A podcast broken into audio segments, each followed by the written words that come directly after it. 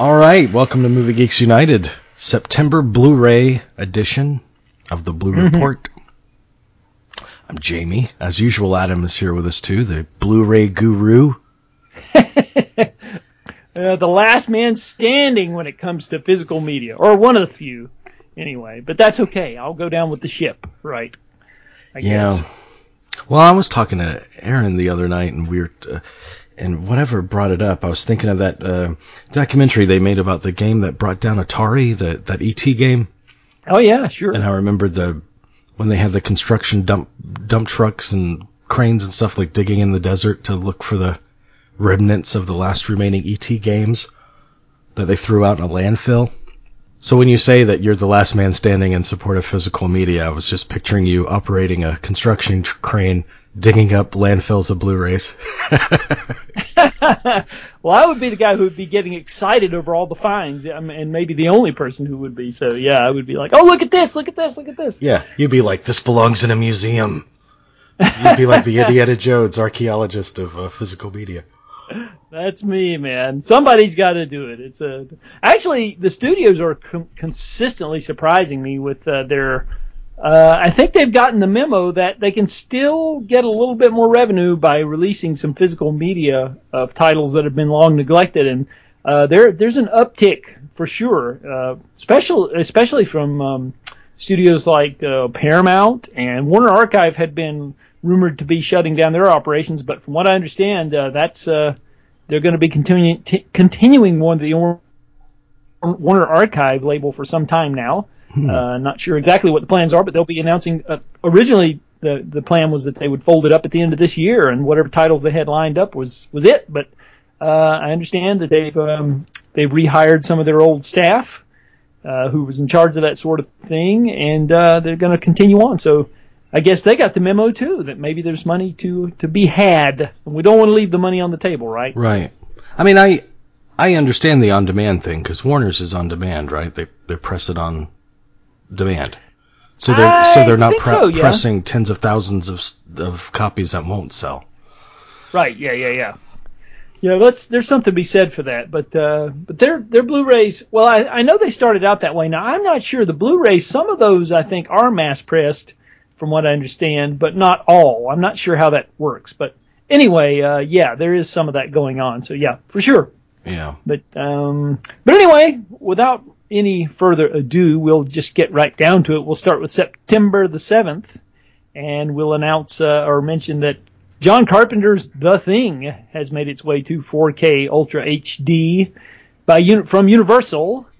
And what this means is that if you bought the Scream, uh, yeah, the Scream Factory edition, the Blu-ray edition from twenty sixteen, which, by the way, is fantastic and has quite a few extras that are exclusive to that edition, mm. well, you'll still need to keep that because uh, they have the licensing to all of those extras that were on that edition, and Universal is only able to port over the extras that were previously issued on their uh, Universal Blu-ray of the thing, but the uh, the, the Scream Factory version of the, of the thing is terrific. It's the one that I have. I I did not get a a uh, four K upgrade on this yet.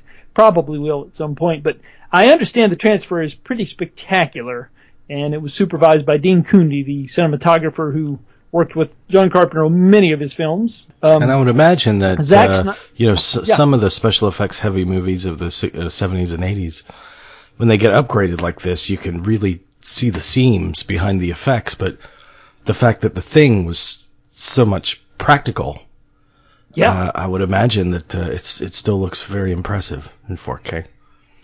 Yeah, I think so. I think so. They were kind of a uh, that was cutting edge technology at the time, and I think they they hid the seams quite well. So I think it probably. Uh, I want to get this. I want to take a look at it myself. I just just haven't gotten around to it yet, and. But anyway, I will mention, for whatever it's worth, that Snyder's Justice League, the four-hour and twelve-minute Justice League uh, that so many people were clamoring for. Uh, I, I not among them, uh, full disclosure. But uh, there were there was quite of a, a, a swell, a fan swell for getting this out there, and so H B O Max saw the potential revenue stream for getting people to, as an enticement to get people to subscribe to their service. They put this, had him recut his film and put his version out there, and it's now been issued on four K Ultra H D. I tried watching it. I'm just not the intended audience for this movie. I got through seventy-five minutes of it. That was it. I was done. Yeah. Um. So I'm not that guy. Uh. So if you have complaints, I'm sorry. I'm not the guy who's into that sort of thing. I'm just I'm I'm suffering from superhero fatigue at this point and burnout and um. And I got know, into I got into it on Facebook yeah. with someone last week because mm-hmm. I. I rarely comment on things. Yeah. But there was someone in a film group in there that posted um, Alfred Hitchcock's The Birds. What do you guys think? And so I commented. I said the the last hour of it I think is thrilling, and the first hour is laboriously exposition heavy. Excellent. And then, and then this guy commented and said, "It's called a screenplay. It's building up. It's building up the characters and that sort of thing. If you want nothing but thrills and kills, try a Marvel movie." And I was like, God, he just responded to the wrong person. So I was like, I, I, exactly. I said, I know what a screenplay is, but the but the artful screenplay set up characters and circumstances in a in a way that doesn't feel like a chore. Uh, and I said, you know, and, and if you were to tell Hitchcock that you watch his movies because you're not looking for thrills, he'd probably think you're an idiot. And so everybody else starts to jump on my back. And I'm like, look, I love Hitchcock too, but he's not infallible. I said, in my opinion, uh, you know, dismissing that Marvel, people throw that Marvel thing around to instantly kind of dismiss somebody. Uh, but aside from that B S, I said, look, there's two kinds of movies. There's movies where characters drive plot, like Psycho, and then there's movies where the plot happens to the characters. So if the characters are just there for the plot to happen to them, then why the hell are we spending an hour in their company before anything happens to them in The Birds? That's my only point. It yeah, makes sense to me. A great point. A great point. I could not agree more. Uh, yeah, that's, uh, I think The Birds is a great eighty minute film locked inside of a one hundred twenty minute running time. So yeah. that's a, uh, that's my opinion on The Birds. And, and the final hour is spectacular. I agree. It is, uh, and that's entirely, Hitch- that's entirely Hitchcock. It's not an investment in characters and anything. The characters right. in Psycho, the specificity of those characters is directly connected to the themes of that movie. They drive yep. it. Yep, and it right. has they have resonance, you know. Mm-hmm. Anyway, right I'll there with you. Off my soapbox. No, I'm right there with you. I totally agree. And uh, I was lucky enough to see The Birds on the big screen in a local theater. They had a revival of it oh, about six years ago. It's the first time I'd ever seen it in a theater. And it uh, again, I had the same issues uh, seeing it then. I don't think I've revisited since then. It'd be great to watch it in a theater. I, it's, uh, uh, seeing I, it in a theater. I would definitely jump at the chance to see it in a theater or any Hitchcock, you know. Yeah, it was. I've seen the. I've seen Vertigo. I saw it in nineteen ninety-eight when it came around. Robert right. Harris's restoration. Me too. Yeah. Uh, yeah, I was able to see that with the D T S sound. It was pretty spectacular then, and uh, and then I saw The Birds in, uh, like I said, two thousand fifteen. I think those are the only two Hitchcock films I've seen on a uh, big screen. But now, but, unless you, unless you live in L A, especially, or New York. Um, You know, it's Halloween yeah. month. It's Halloween month, so everybody's a lot of a lot of theaters are showing Psycho and those kinds of things. But you're just sitting and watching a D V D. You're going out to watch a D V D on the big screen. So, but if it's New York or L A, you know, you're actually watching a print. You know, or if you're lucky enough to catch a, a, a D C P of it, you know, those those aren't quite. That's a little bit of a step uh, up from the Blu-ray. You know, so you do get that sometimes. Uh, the the theater that I have in my area that runs older films occasionally, they do run the D C Ps. They they make a well, special. That's good. That's good. Uh, uh, so so they do they they try to do the best they can, and it, it looks pretty pretty spectacular what they do. They uh, uh they ran Creature from the Black Lagoon I think three years ago in three D. So um, well, I guess you know North, good. North Carolina is way ahead of Florida. I think if you told Floridians that you're about a D C P, they think it was a sexual position you do with your cousin. well, they, uh, yeah, yeah, I've tried that. That's good. Well, we do have a few theaters. They're they're getting thinner and thinner, but we've got a few here who do care about the presentation. So in the uh, Charlotte area, so hats off to them. And I'm thinking of uh, I'll actually give them a shout out. The Arsley Grand is the local chain. It's a locally owned chain, a theater rather, not a chain that mm. does this. So uh, they're they're pretty good about that. But um, they're mm-hmm. running actually their Halloween festival this year, but there's nothing there that I haven't seen too many times, and so I'm I'm going to skip it. But um, you know, it's good stuff. Yeah, you mentioned Creature from the Black Lagoon. I was actually in the mood to see that again for a couple of weeks, so I might check that out because there have been these behind the scenes photos like floating around Facebook for mm-hmm. Creature from the Black Lagoon, and I was like, I need to watch that again because that used to be a favorite as a kid. Yeah, I didn't get to see it. I know Revenge of the Creature came around here on local T V in three D when they had the red and green uh, in eighty-two, I think it was, but I was on vacation the week they ran it, and I didn't get to see it. Everybody else did. You bought the glasses at the seven eleven, I remember. Right, and, right. Uh, so, yeah, they, they, they did that, and Gorilla at Large was the other one they ran in our area, and I think it was a syndication package, and that's when three D was on the upswing. They were bringing it back. It was the same summer Friday the thirteenth Part three came out, and mm. coming coming at you I think was out around that time. So yeah, there was a thing, and so I missed those. But I would have. I don't know why I did not go see Creature from the Black Lagoon in three D three years ago when they ran it. I was just really super busy that week, and I was like, ah, you know, and I didn't think too much about it, and I've really regretted it ever since I yeah I that'd missed be it. Cool. And, and I think I think two years ago they ran Don't Look Now. That was part of their. Uh, Horror Fest, which was a pretty good choice too, I thought. So, um, well, they used to play on the lo- um, local T V channel. They used to play Creature in three D every Halloween. It was a tradition when I was a kid, and uh-huh. you know, compounded by the fact that the movie was shot in Florida. You know. Oh yeah, of course, yeah. Yes, indeed. Well, anyway, we'll say this Justice League. Uh, for those who love it or are interested. The one thing that really bothered me, aside from the film's content, which is not for me, as I said, and I'm not saying that this is not a film that will appeal to those who love the D C, Marvel universes, whatever. Uh, if it's your cup of tea, join right in. But uh, this was bizarre. This film is shot in the one point three seven to one wow. ratio, which is it's it's like a television show. So, you know, and this is becoming a thing that I'm really annoyed with. I'll get on my soapbox, I guess, is a lot of these films I'm seeing that are shot in a boxy format, and I don't go – when I see a movie, I want to see spectacle. I want to see something big. I don't want to see a, a glorified television show uh, disguised as a film, and that's what I felt like this was. Why would they and do that really with a Marvel movie? I don't or know. Or D C movie. D- DC, yeah. I don't know. I don't know. I thought... Is it just that, the extra footage they shot, or is it all in that format? No, it's the whole movie. The entire four hours and twelve minutes is all one point three seven to one, and I don't know why. And it just was a bizarre choice to me, and I it doesn't...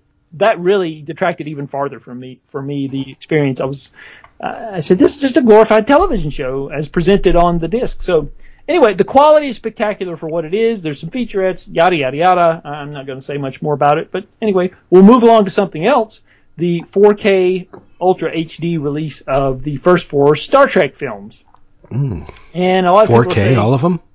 Yeah, just the first four, though. Um, that, a lot of people are asking, you know, why is it they're just releasing the first four? Why not release the original six voyages with the original crew? And supposedly there's a story arc that continues through uh, two, three, four, and then a story arc that goes five, six, seven.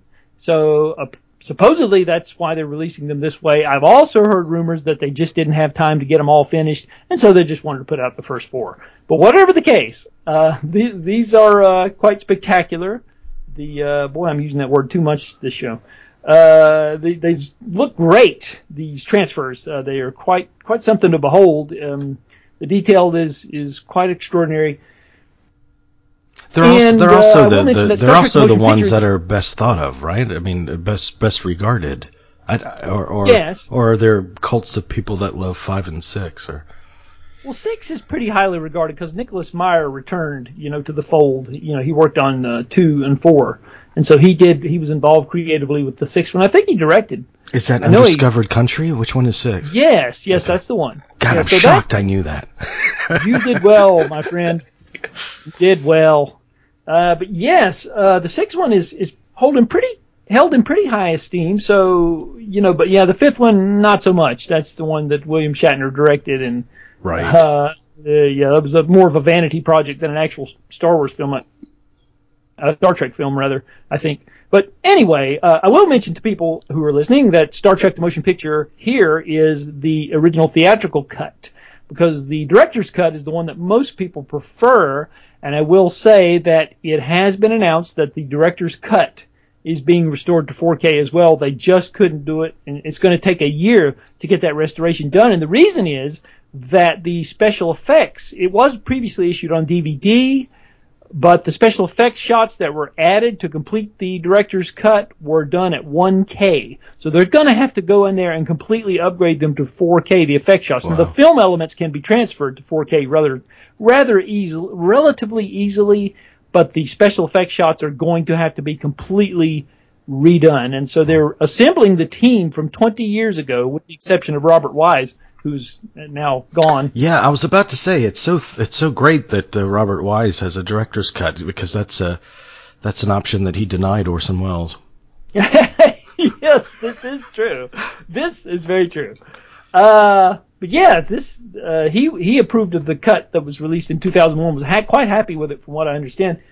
And so uh, they're going to be the the rest of the remaining team who are still among us are going to be involved in this, and it's going to debut on Paramount's streaming network, and then we'll go to disc next mm. year. So mm.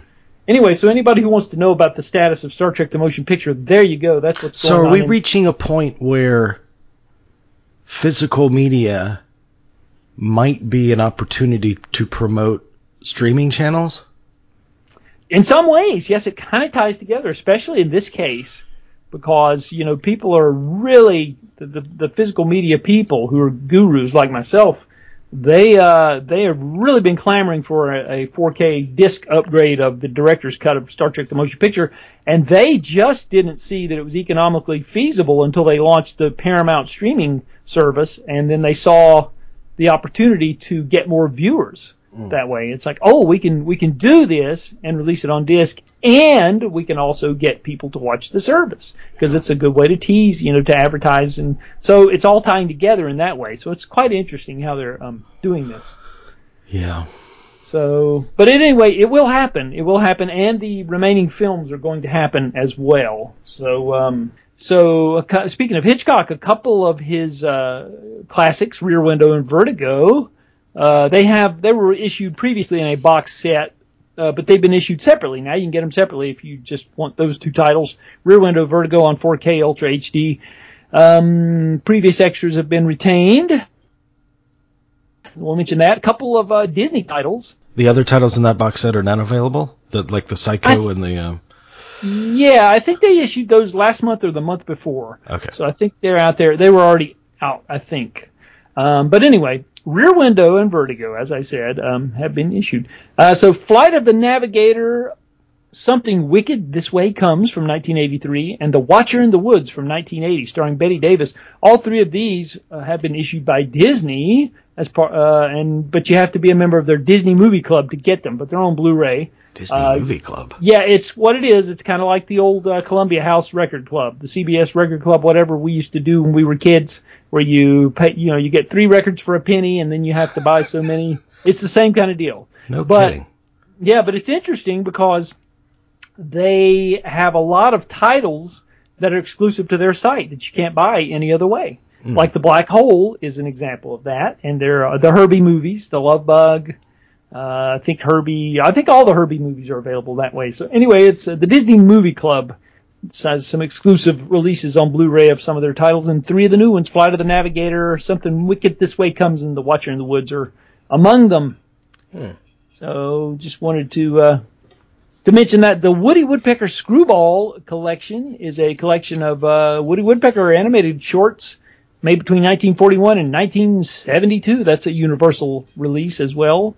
Didn't get a review copy of that, but um, no, it's. Um, uh, I hear it's quite comprehensive. Uh, State of the Union, Frank Capra's State of the Union from nineteen forty-eight, one of his later films, has been issued by Universal as well.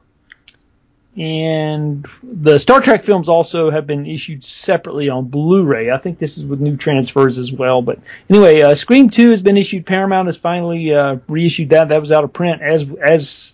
As has Scream three.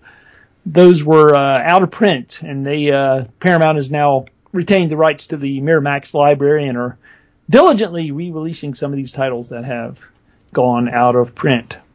So wanted to mention that. Uh, that they've done that. Um, Probably because there's a new Scream movie on the way. Yeah, they're doing a four K issue of the original Scream uh, for its, um, what is it, twenty-fifth anniversary or something, I think. So anyway, that's that's forthcoming. But anyway, uh, a couple of Kino releases here. Because of Him from nineteen forty-six, For the Love of Mary from nineteen forty-eight, Something in the Wind nineteen forty-seven, and Can't Help Singing from nineteen forty-four. Those have all been issued. And we shall move along to, let's see, we're up to September fourteenth already. Speaking of Disney, we have uh, Black Widow has been issued in four K. Uh, that's uh, Disney, of course. I need not say that, I guess. Everybody knows that. Oh, I was thinking of the Deborah Winger movie. You're talking about the Scarlett Johansson Black. Oh, uh, yeah, the, the lawsuit film. I was like, what an odd title to put in four K. Right. Yeah, that's what it is. Well, anyway, so uh, again, I, no review copy on that, uh, but if you're a fan, it's out there in multiple editions. There's a uh, steel box, there's the regular, you know, yada, yada, yada. Shawshank Redemption has been issued in four K with a new transfer supervised by the great cinematographer Roger Deakins, and I have been told, I didn't get a review copy of this one, unfortunately, as well, but I am told that this is reference-quality stuff, that it is absolutely beautiful to behold. And if you were a fan of this film, I'm one of the few people who saw Shawshank Redemption in a theater. I don't know too many, but uh, I am one of them, and I was a, I was a fan. Uh, I am shocked at how successful it has become in its video, in its life on video and all that. It's been... Uh, quite a surprise to me over the years. Well, they were trying to build up um, interest in it. So I watched it a couple of weeks before it opened. Uh, and then, since I managed a theater, and then there was a preview screening for a general audience, uh, like the week or so before it came out. And I remember people walking out of the movie and they loved it. Mm-hmm. Uh, it's just that uh, I, I remember a discussion I had with a guy that walked out of it, and he said, it's just a bad title. Like, what are they doing with that title? Like, who's going to go see a movie with that title?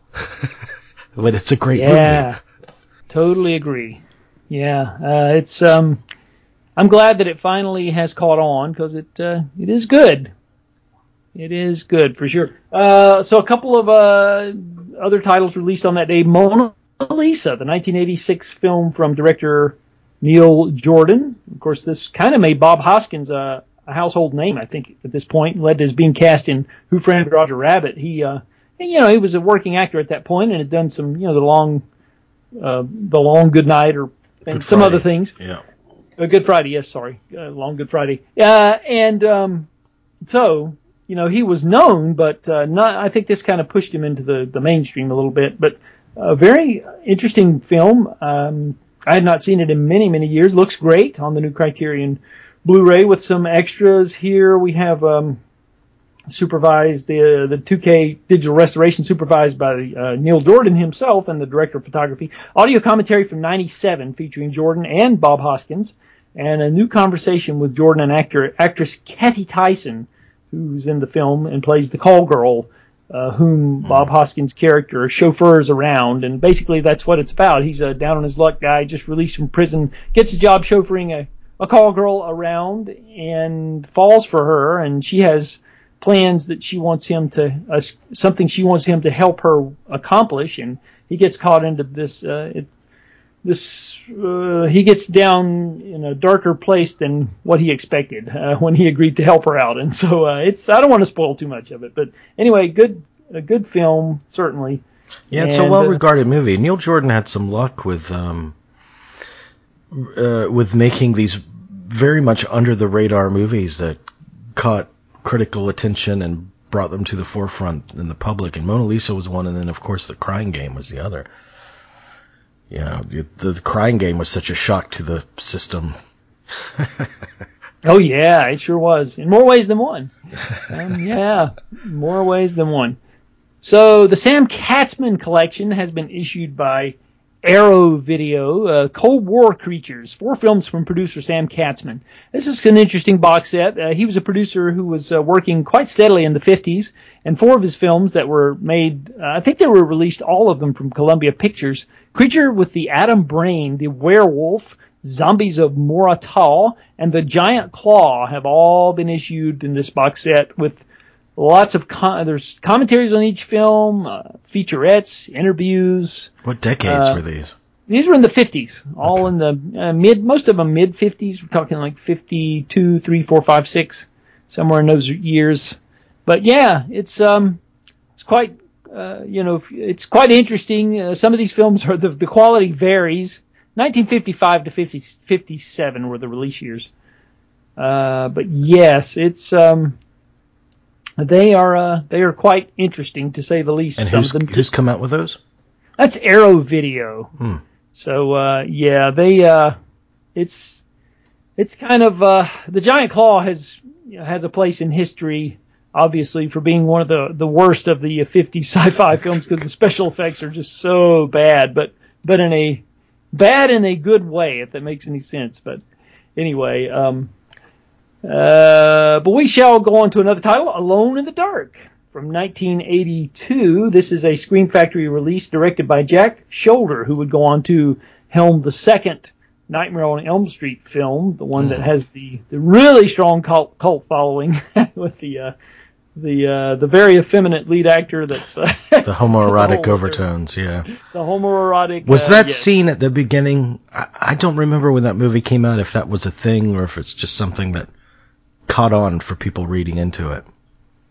Yeah, I'm not sure. I can't. I, you know, for years they, they denied that there was any home, thing homoerotic, and they finally said, I think Jack Scholder finally came out and said, yeah, there was. Yeah. I think at some point. But uh, friend of mine, a colleague of mine, actually served on a jury, a film festival jury with Jack Scholder, and they were uh, judges on a film jury. And he said he's just a super nice guy, uh, a lot of fun to hang out with. And he had really good things to say about him. So I never got around to meeting him, but my, my colleague did and has nothing but pleasant things to say. So mm. anyway, I'm sure he does have stories.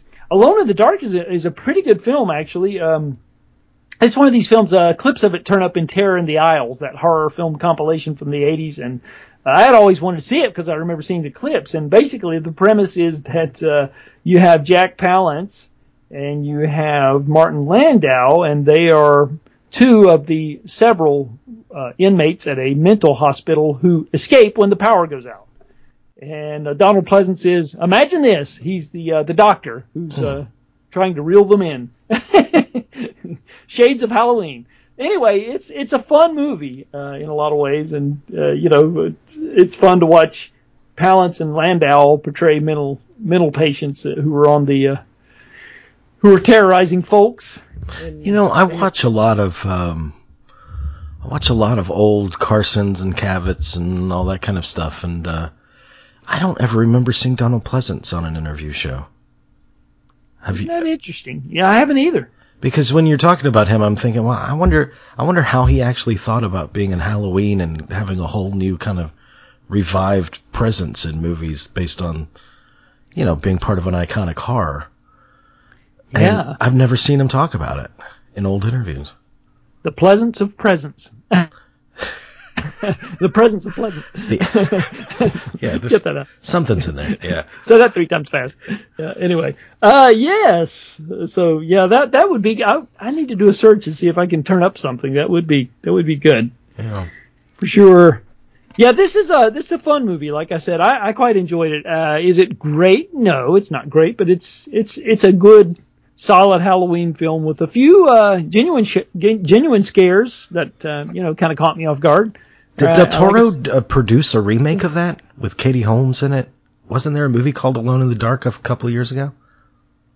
Uh, there was Don't Be Afraid of the Dark, which is ah, a remake okay. of a uh, seventies television film. Okay. So yeah, it, it's no. Uh, I think there was a Yuli Boll film called uh, Alone in the Dark, which has no resemblance. Yeah, which refers to the one person that went to the theater to see it. yeah. Uh, yeah. Well, anyway, the, the, the, but the new Scream edition of uh, Alone in the Dark, uh, it was long requested by many fans. It's um, has a new scan of the film, new interview with Jack Shoulder, a commentary, uh, actress uh, interview with Carol Levy, who's in the film, and uh, interview with the uh, the underground punk film that's in the film called The Sick Fox. That's the name of the group. So they're a punk band that appears in the film. The, Theatrical sick, trailer. The Sick Fox? Yes, uh, okay. F U C K S. Yeah. Oh, oh, f- Fox, okay. Yeah, it's like it's The Sick Fox. Anyway. Oh, yeah. Well, anyway, moving along. Uh, you know, we have a uh, local producer in our area. Uh, his name's Earl Owensby, and he was a big deal in the seventies. He made a lot of films tailored to the uh, the drive-ins, and he basically built a literally a film studio in a cow pasture. He built seven sound stages in a cow pasture and had his own thing going on here in our backyard and had quite a bit of success. He was actually profiled on sixty minutes at one point. And two of his films have been issued on Blu-ray this month. One of them is Death Screams, and this was really bizarre when I found this out. It's directed by David Nelson of Ozzie and Harriet Nelson fame. He was mm. the older brother of Ricky Nelson. The only, one of the few directorial efforts of David Nelson, but it's, uh, It's it's a typical slasher film of it of that time period, nineteen eighty-two, but it's done, like I said, being filmed in my backyard with uh, locales that I'm used to seeing. Uh, that kind of ad- gave it a little added something, I don't know. But uh, it's it's an interesting little film. Death Screams from Arrow Video has released this, and Day of Judgment is a film from Severin Films, and it's another Earl Owensby production.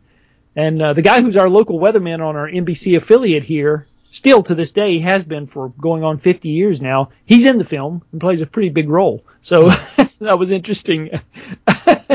um, so anyway, Day of Judgment is a is a, a film about people being stalked by this um, this killer with a sickle who's going around killing people. But it's basically what it turns out to be is a uh, uh, I would say it's it's a A church sermon disguised as a horror film. It's it's interesting in that it has it kind of has the feel of that. But anyway, Day of Judgment and Death Screams.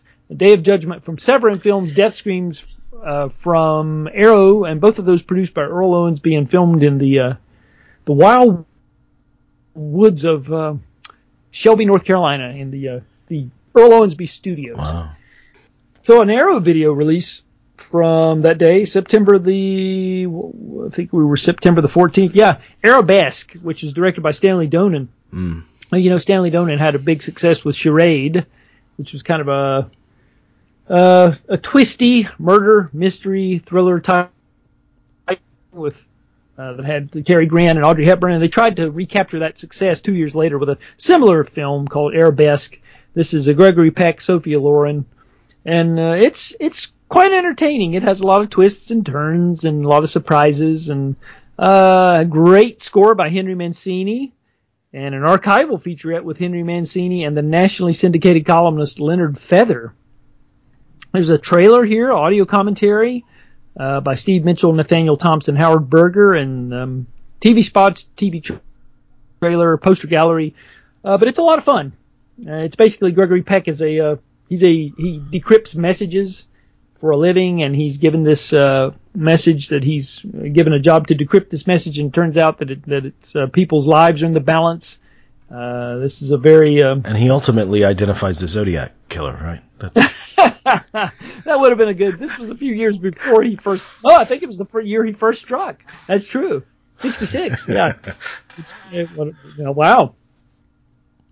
Oh uh, yeah, but anyway, Arabesque is a lot of fun, and I would uh, recommend that from Kino, Lorber.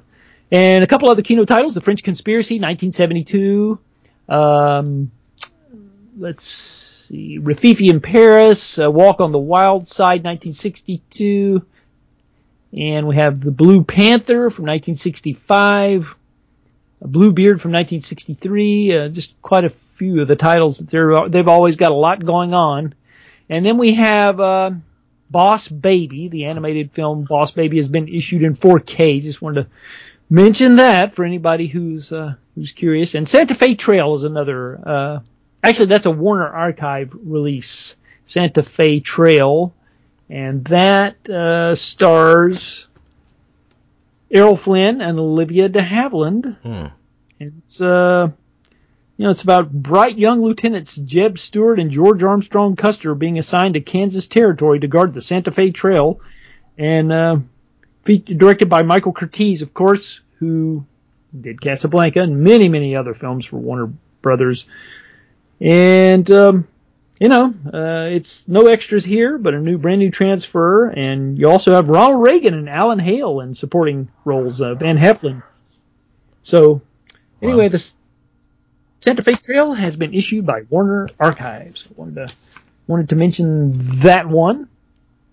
And so I think we're already moving up to September the twenty-first, I believe. I want to make sure I didn't miss anything here.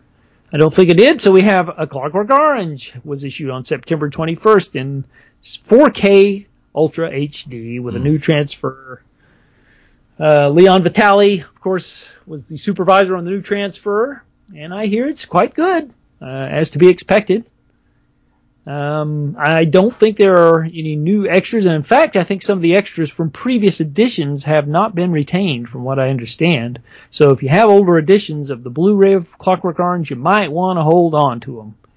But, anyway, they're, uh, the transfer is, is uh, you know, probably worth the price for Kubrick devo- devotees. Yeah. Yeah, I just hope, I just hope they paid Leon for it, because uh, yeah, I hope so too. He's apparently, still... apparently he's not he's not very well, com- or in the past he hasn't been very well compensated for his restoration uh, guidance. Yeah, that's a shame. It really is, because he's so knowledgeable about those things, and he's really the closest thing we have to, you know, since Kubrick's not around, he's the uh, he's the he's keeper of the flame. Thing. Yeah, yeah, right, exactly, yeah, yeah, and he's. Uh, He's good at what he does, and talk about an overworked man. Kubrick's been dead over twenty years, and he's still being worked to death. So I remember, anyway, I yeah. remember when he, um, when I interviewed the guy, the the guy and the girl. They they're they're married or they're they're dating or something. The ones that made Film Worker, and they came to Florida to film me for a movie they're still doing about Eyes Wide Shut, and. Mm-hmm. Um, And they called me and they said, "Hey, we'd like to interview Leon Vitali for the documentary. Do you have his? Can you give us his contact information?" And I hate doing that, but I said, "Okay, I'll mm-hmm. do it, as long as you don't tell him where this came from, because I don't want to overstep a boundary." But so I gave it to them, and then a year passed, and then the paper, the media announced that they were premiering a documentary called Film Worker at Cannes, based on the life of Leon Vitali. And I was like, what? They didn't let me know that. And so, um, so they contacted me after I congratulated them. They said, "We're so sorry that we haven't made you aware of this, but you're the whole reason why we were able to get in touch with Leon to begin with. So thank you." And, and Leon apparently would ask them, "How did you find me, or who gave you my personal contact information?" And they wouldn't tell him for the longest time. And I was like, "It's okay. You can let the cat out of the bag. I think he's probably happy to get a whole film about him." And then they said, I, "We promise we're jumping back on the Eyes Wide Shut documentary." But, you know, they, they spent time in Leon's company, and they said, "This is such an unheralded hero of the Kubrick filmography, of the Kubrick legacy, that he deserves his own documentary." So I'm glad mm-hmm. they did it. Yeah, me too. It is a great film too. Uh, I, I I saw it. was was actually able to see it in a uh, in a theater, luckily. Yeah. Before the pandemic, so uh, yeah. I, and our, our friend Rick, I remember showing it to him, and uh, he was like, his main takeaway was, "God, Kubrick was an asshole." Yes. That's, that's what he got from the movie. Yeah, you do come away with that sense. There's no denying it, I, I have to say. But I'm in the closing credits of the movie, so that's yeah, even was, uh, even was, if I'm not in the Eyes Wide Shut documentary, I said just credit me in for the thanks credit in, in the end of it or whatever. I'm happy. I don't need to be on camera. Yeah, it's funny. I went to the screening with a, a film professor friend of mine who uh, teaches at a at uh, U N C uh, at uh, University. In North Carolina, he teaches there, and so we went together. And at the end, I out to him. I said, "Ah," because I he's a Movie Geeks fan, and he listens to the show regularly. I said, "Look at there!" I said, "There's Jamie's name." Oh, that's cool. That's cool. I elbowed I, I, him. I didn't even, you know, Uh, I remember years ago, because I uh, for the Kubrick series, I interviewed the filmmakers of Room two thirty-seven before they even started making their movie. I just heard from Bill Blakemore that, yeah, these guys approached me. They're making a documentary about the different meanings of The Shining, and they asked me to participate. Maybe you should get in touch with them. So I said, cool.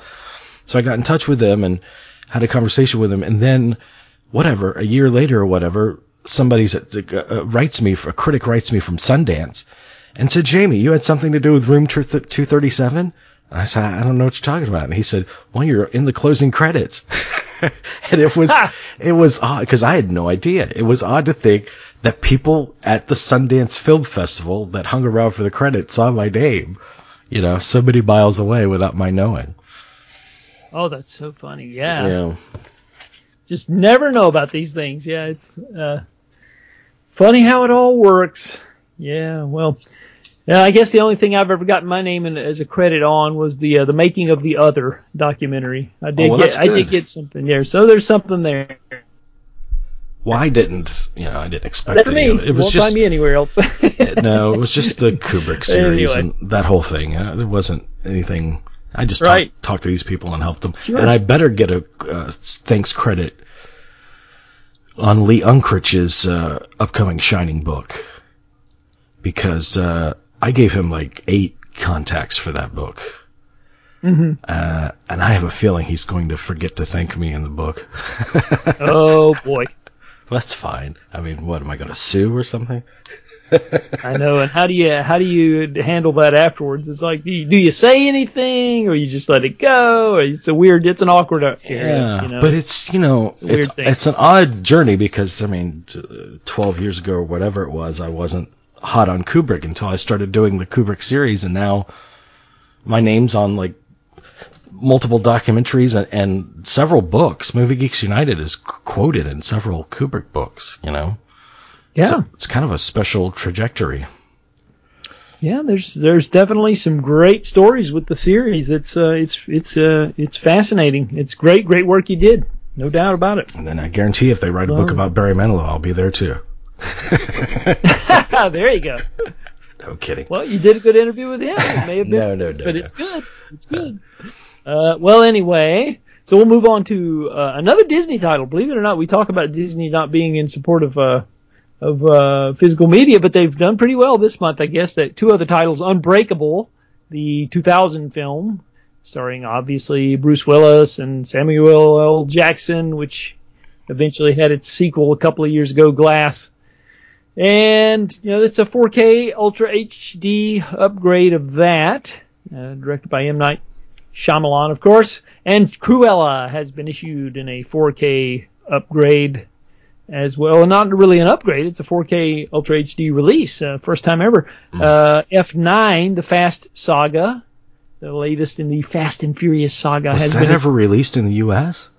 It came out in theaters back in, I guess, June. I think really? It was June. Yeah, it it made a little money, but it was definitely a financial disappointment for them, I think. It didn't do what they thought it would. But it kind of came and went, and it's already out there on the home video market with a few few a few extras. You got to get some fe- featurettes. I think there's an extended cut as well, a longer cut. The original cut was two hours and twenty-five minutes. Jesus. So, uh, yeah, so... Uh, again, not for me, but uh, I'm not going to cast aspersions. You know, I've I've liked it. Okay. I, the ones that I've seen, I've liked okay. I, I, keeping in mind that I was well aware how ridiculous they were, oh, and yeah, sure. uh, you know how how laughable uh, Vin Diesel's uh, performance skills are. How little is demand how little is demanded of him. Uh, you know, I, I I watch Vin Diesel in those movies, and I'm I think there's no There's no personality. He just sits in the sits around and, I mean, he does action, but all he talks about is we're family. That's like, there's nothing kind of demanded of him performance wise. And I don't see I don't see a charisma. Is there a charisma to Vin Diesel that I don't know about? Or no, the closest we came was when Lumet had him in Find Me Guilty. Yeah, bring back Lumet. Yeah. Oh boy, I know I know what you mean. Yeah, but there, exactly and it's not a mean. criticism about the the fact that he's in, you know, disposable kind of action crap like Fast and Furious. It's because you could put another actor in there and they'll bring a, their natural charisma and personality to it. I don't see a personality in Vin Diesel. Right, sure, sure. I get what you're saying. Yep, I, I, uh, I definitely feel feel it, feel feel the same. Yeah, well, uh, here is a film that has been criminally neglected on Blu-ray. It finally has been given justice. Breakdown, the Jonathan Mostow's nineteen ninety-seven thriller starring Kurt Russell about a, a woman played by Kathleen Quinlan, his wife, in this film. Uh, their car dies on a highway, and a trucker played by J T Walsh offers her a ride to the local diner to get help, and then she disappears. And the rest of the film is Kurt Russell trying to figure out where she went and what really happened. And the Naked Spur has been issued by the Warner Archive Collection, as part of the Warner Archive Collection, and it's uh, uh, Anthony Mann directs James Stewart in their fifth collaboration together. He's uh, James Stewart is a relentless leader of bounty hunters caught in the snare of the hunted, played by Robert Ryan. Generally well-reviewed Western from nineteen fifty-three, uh, from M G M originally, and it, uh, the new Blu-ray includes vintage Pete Smith specialty short Things We Can Do Without, classic cartoon Little Johnny Jet, and the theatrical trailer. So that's what you get with The Naked Spur. And then we'll go on to another Warner Archive release, and that is Straight Time, the Dustin Hoffman mm. nineteen seventy-eight Ulu Grasbard.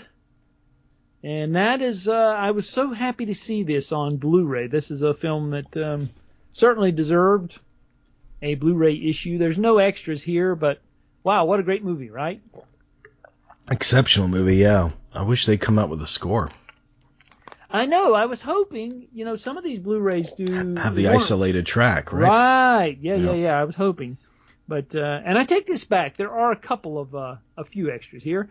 There's the trailer, and there is a commentary by Hoffman and director Ulu Grasbard. When no kidding. Grasbard, yeah, that comes from the original D V D. So yes, there is a commentary that's retained here. Oh, I'd love to hear that. Yeah, so there is that, and the uh, the vintage featurette that was shot at the time of the making of the film Straight Time. He wrote it for criminals. Mm. So uh, there are a few extras here. So um, yeah, terrific, terrific film. And, um, you know, there's a great chapter on this in the Sam Osteen book, uh, I I thought. Yeah. Uh, that just really explains what really went down there and why suddenly Dustin Hoffman got cold feet on the directing of it. And um, this whole, whole thing I would recommend. What's that? Cut to the Chase, I think, yeah, is the name of the book. Yeah, about the editing. Yeah, the editor Osteen, yeah. Yeah, yeah it's uh, really, really good stuff. So I would recommend and uh, any of our listeners who haven't read that to just grab it. Uh, fascinating read. So anyway, we'll move on to the Crocodile Dundee trilogy, which has been, I guess, uh, this is, uh, what, thirty-five years since the release of theatrically in America. The original Crocodile Dundee took audiences by storm in the fall of nineteen eighty-six. I remember I saw it in a theater like everybody else. And anyway, this collection re- basically it's the first time all three of them have been issued together. I never even saw Crocodile Dundee in Los Angeles. I remember the reviews were just terrible, terrible, terrible, and I was kind of afraid of it. But so I guess I should go and check it out and at least uh, give it a shot, maybe. I mean, it's not, it's not great, but uh, yeah, you know, it's not like God, this is so awful. It's just uh, mediocre, like most of the rest of the series. Yeah, they all are really. I I never quite understood the. Uh, I mean, it's it's a fine, it's a it's a fine, you know, it's, film. It's, it's, it's got it's, okay. its charms, yeah. Right, there are a couple of chuckles here and there, but it's not—it's nothing that makes you want to return to it time and again. I never could. It was a mystery to me why it caught on, but it did. Yeah, it did. And then the uh, so you have a trailer on the first film, you have uh, behind-the-scenes featurette on the second, and then you have the making of Crocodile Dundee in Los Angeles on the third film. So anyway, all three of them have been issued in a Blu-ray set, and you get them all three. A Hardball from two thousand one. And this stars Keanu Reeves as a uh, down in his luck, uh, down down in his luck gambler who decides to take on a, a job coaching a youth baseball team, and the youths all have problems of their own. It's an inner city baseball team, and Uh, directed by Brian Robbins, who now is the head of Paramount Pictures. Um, huh. Which is interesting that the guy the Brian Orbit and huh. Yes, yeah he uh, he was he was uh, uh, voted in as the uh, the president of Paramount Pictures, so he's now running the company, uh, which is interesting. The guy well, who made Norbit and Hardball. Well, yeah. So, I, I would imagine it takes somebody that knows how to play hardball to hold that job. Yes. Well, the the scary thing is too that they've announced that they're going to really they're basically, with the exception of the few Tom Cruise event films they do every now and then, they're not really going to be in the theatrical business anymore. Is pretty much what they've announced, that it's all going to they're going to make small films for the streaming service. So mm. that's the direction he's taking the company. So it's it's not going to be the Paramount that we knew as kids or and our yeah youth. For the past eighty years. Yeah, it's definitely not. I mean, yeah, that's a that's a long legacy for a studio. Yeah, but but you know, who knows? Maybe maybe they'll make good movies. I don't know. You never know. You never can tell. We'll give them the benefit of the doubt. So, anyway, for whatever it's worth, uh, The Window is the the um oh, it's a nineteen forty-nine R K O R K O film starring Barbara Hale, uh, the late Bobby.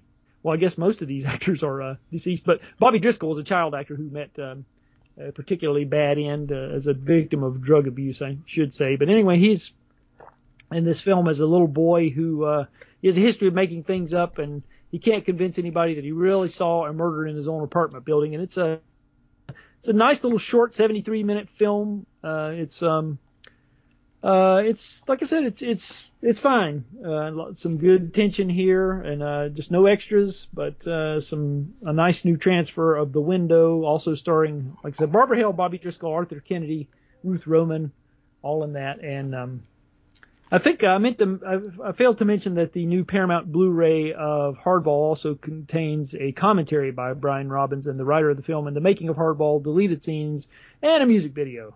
Oh. Uh, so we have all that, and then we have. The uh, the Criterion uh, collection has issued Love and Basketball from two thousand, and that has some some extras on that, some new extras, new transfer, and uh, commentary, and uh, also issued Throwdown from two thousand four. It's another Criterion release, and Paramount has released a bare bones special, uh, a bare bones Blu-ray rather, of uh, the only baseball film that I'm aware of that William Friedkin, a basketball film, sports film, I should say, that William Friedkin had anything to do with, Blue Chips from nineteen ninety-four. And I want to say that this had something to do with the fact that his wife, who was in charge of Paramount at the time, mm. urged him to do it. I don't know. But uh, anyway, I never saw Blue Chips. Can't say anything about it. Really? I remember when it came out. Blue Chips, yeah. Blue Chips is okay. I mean, it's it's. Uh... kind of antithetical to the envelope-pushing movies that we associate Friedkin with, but, um, you know, Nick, Nick Nolte is the right actor for that part. Um, you know, you could imagine Nick Nolte as a as a college basketball coach uh, with the, oh, like yeah, the, of course. the Bobby Knight veins popping out of his forehead kind of mm-hmm. performance. But, uh, yeah, and it, it's an interesting ethical... You know, how we tr- how we treat student athletes and con them and t- to uh, woo them for what college they play at, and you know how that runs counter to what that experience should be uh, in in college. You know, yeah, it, it raises some ethical questions. It's a solid movie. Well, good. I, I need to uh, rectify that again. I I remember quite clearly when it came out. It just Not really being a basketball guy, I, I just kind of skipped it, but I should have gone just simply for the fact that it was directed by William Friedkin. So yeah, and Nick Nolte's always a f- fascinating actor, and there's a one really good scene where he vomits pea soup. I mean, it's great. Uh,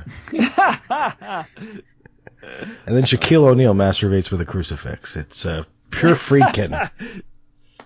Freaking at his finest. Yeah. Yeah. Mm.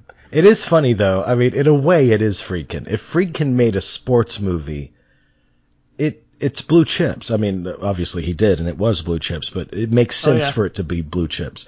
Because if you compare it to, like, the Midwestern basketball of Hoosiers, which is nostalgic and uh, rah-rah, and then you see Friedkin's version of that, which is very uh, cynical.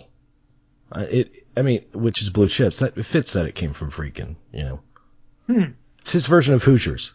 The free good word to do Hoosiers. Here it is. Yeah. Yeah, wow. So, well, we have the nineteen eighty-eight um, mystery thriller with Rob Lowe, Meg Tilly, and Kim Cattrall, Masquerade, which is uh, not bad of its type.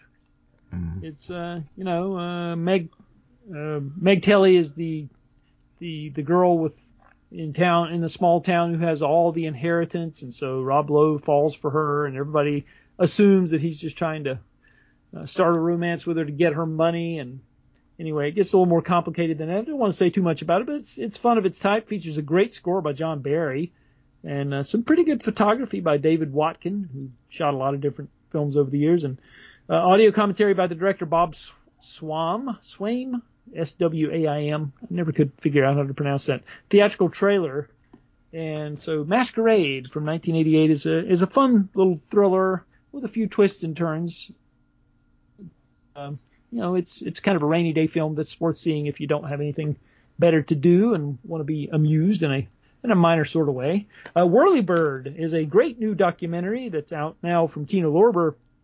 This is a documentary about the husband and wife couple who pioneered the art of photographing the news via helicopter in the um, oh, starting in the early nineteen nineties. They came up with this idea because they were they were basically crimes. They were uh, did did the uh, the news beat, but they could they realized they couldn't get fast enough. They did uh, their work independently. They weren't contracted by a network, a local television station, but they went around um, taking you know, crime scene photos or whatever, and and they realized they couldn't get to the scenes quick enough, so they came up with a plan to basically they they uh, uh, got a bank loan for a helicopter and started up this business, which is a a pretty normal thing these days. But back in the time when they did it, it was uh, unheard of, and they were the yeah. ones who uh, photographed the the chase, uh, O J's uh, Bronco chase. That was them. They were the ones who did this, and they were the ones who also. Uh, did most of the coverage of the L A riots, and it's, well, they're uh, they're by, one of, they're one of them. I know I know the uh, main guy yeah. that shot the O J chase. He he is in Made in America, and he went underwent a sex change operation. That's them. That's oh, them. Is it really? That's, oh, okay. That's them. Yeah, this is a documentary about them. Marika Gerard and Zoe Turr. Okay. He used to be known as Bob, and now he's Zoe. Yeah, this is the this is the. couple. They were a married couple, and uh, obviously no longer together, but it's uh it's quite good. It's one of my oh. favorite films of the year, actually. Uh, I would definitely, it's called Whirly Bird, and it was an official selection at the twenty twenty Sundance Film Festival. I would, uh, getting good reviews, I would definitely recommend seeking it out. It uh, it's, you know, one of these truth is stranger than fiction type stories with a lot of twists and turns. And, uh, you know, in nineteen ninety-two, he was, you know, at the, at the L A riots, he was the, um, the go-to guy, and by nineteen ninety-eight, he was pretty much unemployable, un- yeah. unemployable, unemployable. I'll get it out. So uh, it tells the how they rose so fast and fell so fast, and it's uh, it's it's good, good stuff. Whirly Bird, no extras on this, but worth seeing. And Dead Men Don't Wear Plaid. That's the Steve Martin film from nineteen eighty-two, where they take him and uh, blend. They basically insert him into. Oh, footage from nineteen forties crime films, like, um, oh, you've got, they use footage from Double Indemnity for one, and many and many others. And it's uh, excellently photographed by Michael Chapman, the great cinematographer. Michael Chapman films this in glorious black and white, and it is amusing to watch Steve Martin interact with, um, you know, with with Ingrid Bergman and Humphrey Bogart, James Cagney, Joan Crawford, and Kirk Douglas and Ava Gardner. That's kind of fun. Uh, the story itself kind of wears thin. You know, they don't really have as much. It's the amusement of the, the, the concept of the film is more amusing than the story itself. But Rachel Ward uh, plays in the film as the female lead, and she's uh, just luminous, I guess is a good way to put it. And you have Carl Reiner directs. It was their, I think, their second of four collaborations together. And you also have Rini Santoni. He's in it as well. And, um, the film is written by George Geip, who uh, co-wrote this and The Man with Two Brains mm. with Steve Martin, and he uh, was popular doing novelizations for a lot of films like Gremlins. He did the novelization for Gremlins. He did the for resurrection and a lot of the, the, the film novelizations you would see at that time. And he died only, uh, this is an aside, but he died four years after this film came out. He was stung by a bee, and he was allergic to bees, did not know it, and uh, was stung in his front yard and, and died immediately, which is kind of sad aside oh, on this film. So anyway, um, but this has a commentary by filmmaker Alan Arkush and um, Daniel Creamer, radio spots, T V spots, trailer. I know it's beloved by some people who grew up during that time that it ran on cable incessantly as it did, but um, it has its charms. I'll say that. Uh, Golden Needles is a Kino release from nineteen seventy-four. This is directed by Robert Klaus. And uh, Robert Klaus, who made Enter the Dragon, this has, uh, oh, this is the first time this has ever been released on any video format, I think. This is, uh, yeah, Joe Don Baker, Jim Kelly, Burgess Meredith, Elizabeth Ashley, Ann Southern, and it's basically about this statue that can heal people, and it's worth a lot of money, and Joe Don Baker is trying to recover it from uh, these... Uh, underworld figures, and Jim Kelly is helping him in his search, and uh, has a score by Lalo Schifrin.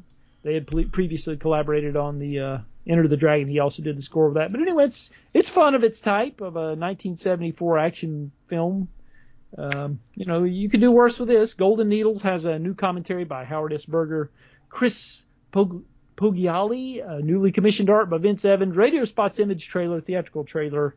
So there you go. And then we have Macho Callahan, directed by Bernard Kowalski, a very prolific director of films and uh, theatrical films and television films. And it's uh, it's basically the story. Uh, you've got uh, David Jansen, who played the uh, the fugitive. And he is a man tricked it, tricked into enlisting in the Confederate Army, and then he's thrown into jail once he uh, goes AWOL, and he's going after the man who tricked him into into enlisting. And the man is played by Lee J. Cobb, and you've got Gene Seberg as the female lead in the film. And uh, uh, it starts out well, but it doesn't quite have a really strong re- resolution. It's beautifully photographed, but just doesn't quite hold together. Mm. Uh, unfortunately, I'd like to say that it did. It's kind of in the vein of the Man with No Name type westerns, uh, the uh, you know those those kind of things, the spaghetti westerns that were made around that time. It's made in nineteen seventy, and anyway, uh, you know it's it's it's okay, but. Uh, Can't really say that it's one of the better things I've seen. Puff and Stuff has been issued also by Kino. This is the theatrical film of which later became the T V series H R Puff and Stuff. Of course, that was a, a fixture on Saturday morning T V. Uh, this has been issued on a new Blu-ray uh, edition for the first time by Kino, and uh, there are a few new extras here. Skullduggery, a nineteen seventy film starring Burt Reynolds, right when he was on the cusp of of um, Uh, breaking into major stardom. Uh, this is one I have not seen, but this is, again, uh, another Kino release. It's an action film. And I think that covers the twenty-first, except The Beast is a nineteen seventy-five thriller uh, being issued by Arrow with some uh, some new extras as well.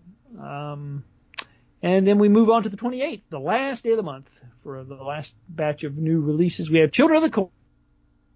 Issued in four K for the first time, Ultra H D by Arrow Video. With pre, it's uh, they're retaining all of the old extras that were uh, appeared on the old Arrow D V D, as well as some new ones that were commissioned by Arrow for their last Blu-ray. Not brand new ones; they were on the last Blu-ray edition, but they ported those over. But anyway, you get a new upgrade with the picture, and looks good. Looks very good. I, I wish the film was better, but. Uh, Anyway, if you're uh, if you're concerned about the picture, I did look at it, and it's uh, it's it's good transfer.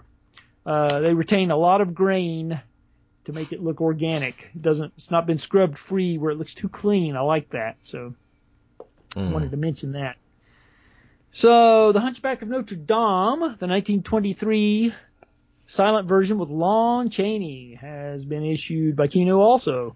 And this is uh, has a new audio commentary by Farron Smith Neame, a booklet essay, Life in Hollywood newsreel, which is interesting. There's a newsreel here of footage taken on the Universal lot of the stars at the time working in the nineteen twenties, and I found that quite uh, quite fascinating. Hmm. There's also sixteen millimeter home movie footage of Lon Chaney from the film and video collection at the U C Berkeley Art Museum. And the uh, the music score has been, uh, it's in five point one surround sound, so it sounds great. Um, I mean, you know, the picture is, you know, what you would expect of a nineteen twenty-three silent film. There's a lot of um, wear and tear on the print, but they've done the best they can with it. But uh, anyway, this was a very, it was a million dollar production at the time, and it took, I think it took several months to complete, and the makeup is extraordinary that Lon Chaney uh, did for the film. So uh, yeah, it's, it's it's certainly worth seeing.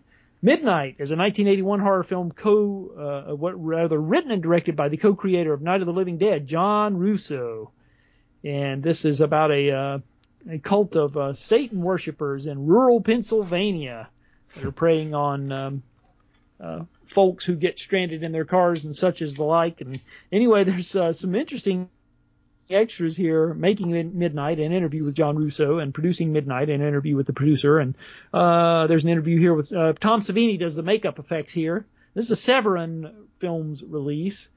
Uh, uh, it's an interesting uh, low-budget film, but it's nowhere near, uh, in terms of quality, what you uh, get from Night of the Living Dead, which suggests to me that George Romero was really the uh, that duo. And they had a famous falling out. Uh, they didn't work together after that. I think this the quality of this film suggests who was the big talent of those uh, of that mm. of those two. But uh, I had always wanted to see this, and I was curious about it. So uh, and it looks they did a good job restoring it. Lawrence Tierney uh, is the biggest name you'll find in the cast, and he's a um, an alcoholic stepfather to this girl who winds up rescuing her. Uh, yeah, you have to see the film to understand that. But anyway, I'd like to visit that cemetery from Night of the Living Dead. I would, too. That'd be a great film location to see. Yeah, I've seen videos of people, you know, because there are lots of vi- location videos on YouTube, and um, yeah, that would be cool. It's, I mean, it's un- it's unchanged, really, because uh, they compare the shots and stuff, and a lot of it's just dead on to what it was in sixty-nine. Amazing. Yeah, like those headstones, you can you can line up shots by the names on the headstones in the back and all that stuff. Yeah. Yeah, I've always wanted to. Uh, I've always had a desire to see that too, and I've I've been pretty close to where it was shot, but not, not quite. The house is gone. The house is gone, but the, you can see the. I think there's another house in its place, but you can stand it a lot, you know. Right where it was shot. You know. Oh boy, it's too bad that it's gone. Mm. Yeah, you think they would have moved it like they did the uh, Chainsaw House? You know, they moved that. Yeah, made a restaurant out of it. Right, yeah. yeah, something like that, yeah. That's exactly where you want to eat. Yeah, I wouldn't mind visiting that. Yeah. And then obviously we visited Michael Myers' house, which was moved as well to a dentist's office or something. Yeah, right, sure. Yeah. This is true.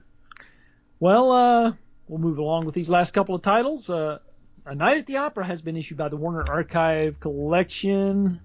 This, of course, uh, the, the, um, the Marx Brothers... Groucho Chico Harpo in this one. Um, Gummo had left uh, by this point, and uh, Zeppo. They were no longer with the the uh, with the group with the brothers, but uh, with the act rather. But anyway, a lot of people think this is the best of the uh, uh, the Marx Brothers films. I have to say that I prefer their work with Paramount Pictures. I think they tried to tame them when they went over to M G M, and they're not quite as the the sense of anarchy is just not quite there. Uh, and they and the movie stops completely for a musical interlude with uh, Alan Jones, which I think really hurts the film. Uh, it definitely has some some great gags in it. I mean, if you're a Marx Brothers, and I am, and I do appreciate it, but I don't think it's quite it's nowhere near the League of the Paramount films in my humble opinion. So, uh, but anyway, looks great on the new Blu-ray. And there's uh, special features of commentary by Leonard Maltin, documentary re- Remarks on Marx, which is Groucho Marx on the High Gardner Show, nineteen sixty-one broadcast, three vintage shorts. And these are interesting to people like us uh, who care about the history of Los Angeles. These are uh, Los Angeles, Wonder City of the West, Sunday Night at the Trocadero, and Robert Benchley's, Benchley's Academy Award-winning How to Sleep. So three shorts that are Los, An- Los Angeles-centric, wow. Or two of them at least. I would, uh, you know, worth worth your time. And the original theatrical trailer. Man, so. uh... Doing this book on Krista, I keep hearing a lot about the different clubs that were around L A and New York City in the seventies. And, uh, mm-hmm. man, clubs were just such a major part of the lifestyle back then.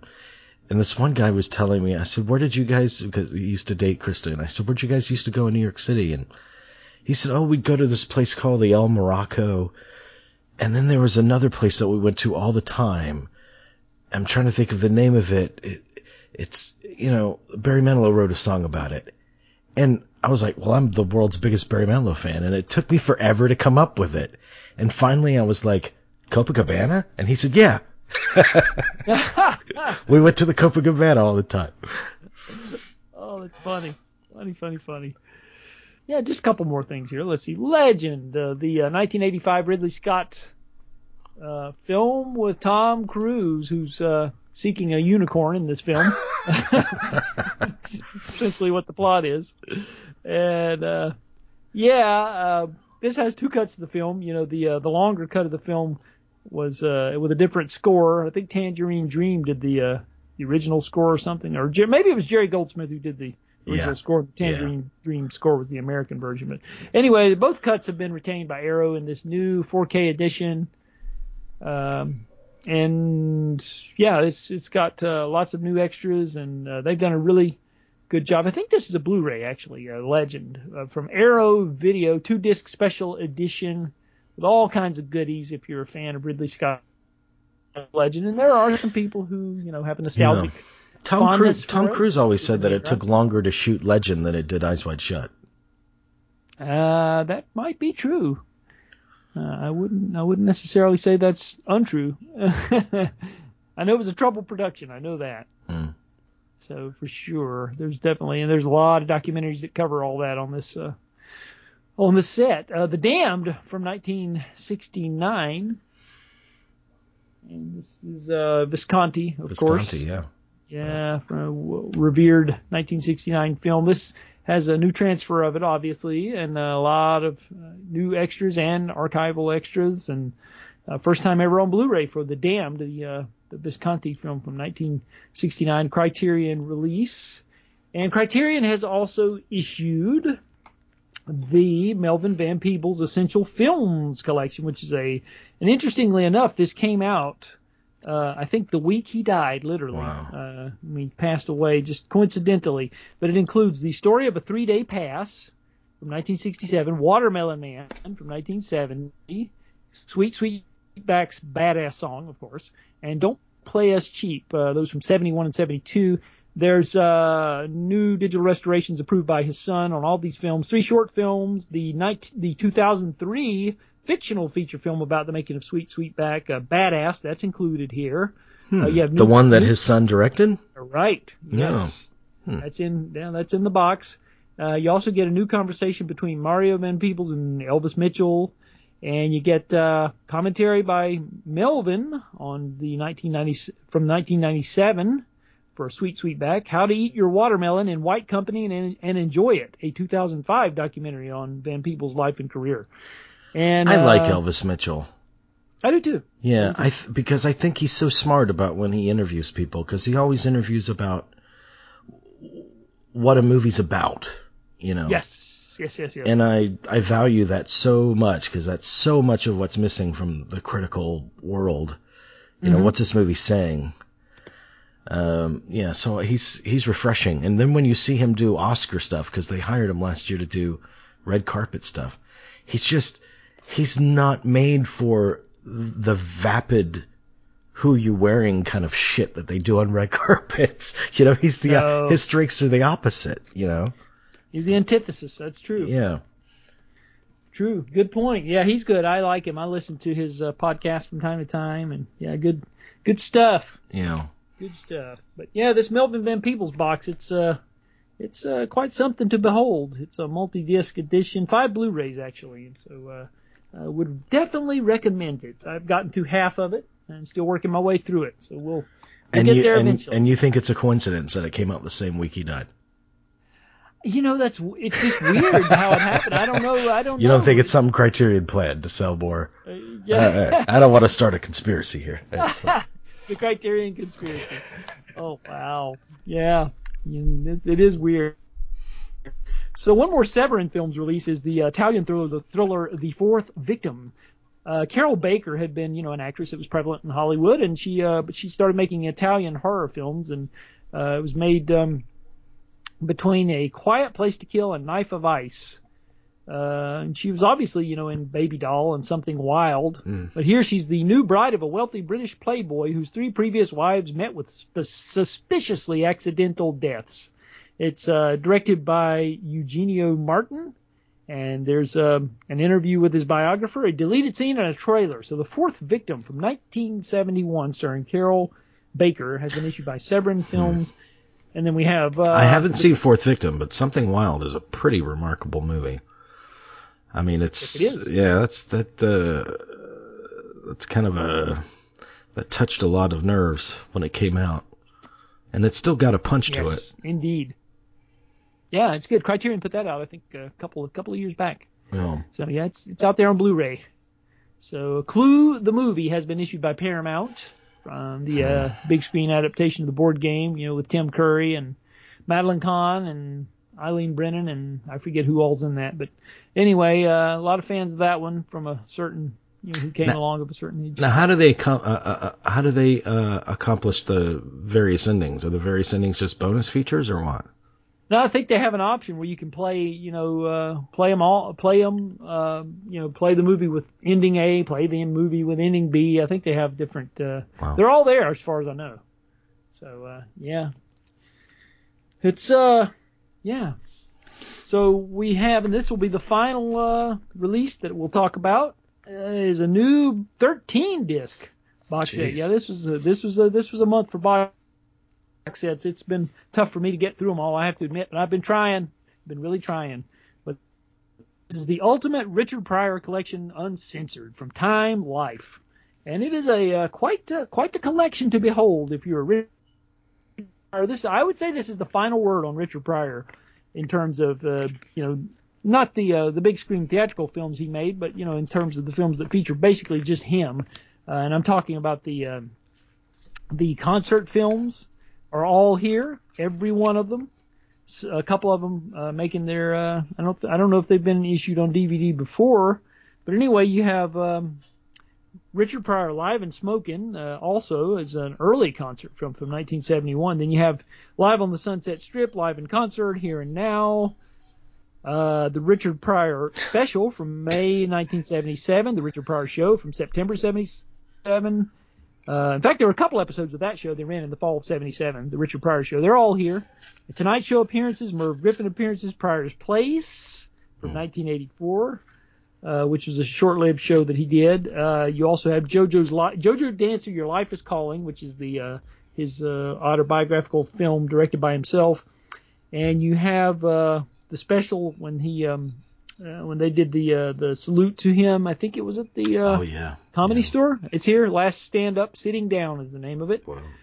And um, and uh, then there was an American Cinematique tribute to him from November of ninety-five. That's here too. Uh, the Dick Cavett Show from eighty-five, there's interviews with his widow, many interviews with her. There's Omit the Logic, the uh, documentary. Oh, I didn't like that. Yeah, I remember you saying you weren't crazy about yeah, that. Yeah, and the thing that I didn't like about it is it didn't it didn't really delve much into – it didn't seem to understand who he was. Right. Uh, I mean, it didn't delve into why he was, where the art, where the art came from. Uh, and that's a Marina Zinovich movie, the one that did the Polanski stuff. And I haven't been impressed with anything that she's done since the Polanski documentary, Wanted and Desired. That's a shame. Yeah. Well, thankfully, uh, there is an alternative to that one because there's another documentary about his life on here. It's called I Am Richard Pryor. This yeah, is directed by probably Jesse better. James Miller. Mm-mm. Yeah. It was on the Paramount Network for a bit, I think. But uh, yeah, isn't that like uh, part of that series? They just made one on Burt Reynolds? I think so, yes. Yeah. Yes. And you said that Alive and Smoking is... What year was that? Uh, Live and Smoking was nineteen seventy-one. See, shouldn't that have been the title of of his comedy special he did after he set himself on fire? I mean, that's yeah. uh, I, I don't mean to be offensive, but that just sounds like the perfect title for for that period of time. With his dark sense of humor, I'm surprised he didn't go for that joke. I'm, you know, he's he was known for the uh, the gallows humor. Yeah. So yeah, for sure. Yeah, he certainly addresses it in his first concert film after that, which was, uh, of course, Live on the Sunset Strip. Yeah. So um, there's some yeah, interesting makes, def- there's some interesting reviews that Pauline Kael did of a review of, that Pauline Kael did of that concert film when he returned. Uh-huh. Because she felt very in tune with him. Um, and that's a good review. I would recommend yeah. reading it. I've got it. I need to pull that out and take a look. But I haven't really gotten into the box, the Richard Pryor box yet. I'm I'm working my way through the Melvin Peebles, and when I finish that, that's the next thing on the agenda. But uh, it is quite uh, quite extraordinary, and um, it's uh, like I said, thirteen D V D set. Uh, I would say well worth your time. Pretty comprehensive and nice, wow. nice booklet here with lots of uh, uh, personal anecdotes from his widow Jennifer. So uh, the Richard Pryor collection, uh, Ultimate Richard Pryor Collection Uncensored. And so that will do the month of September for us, I think.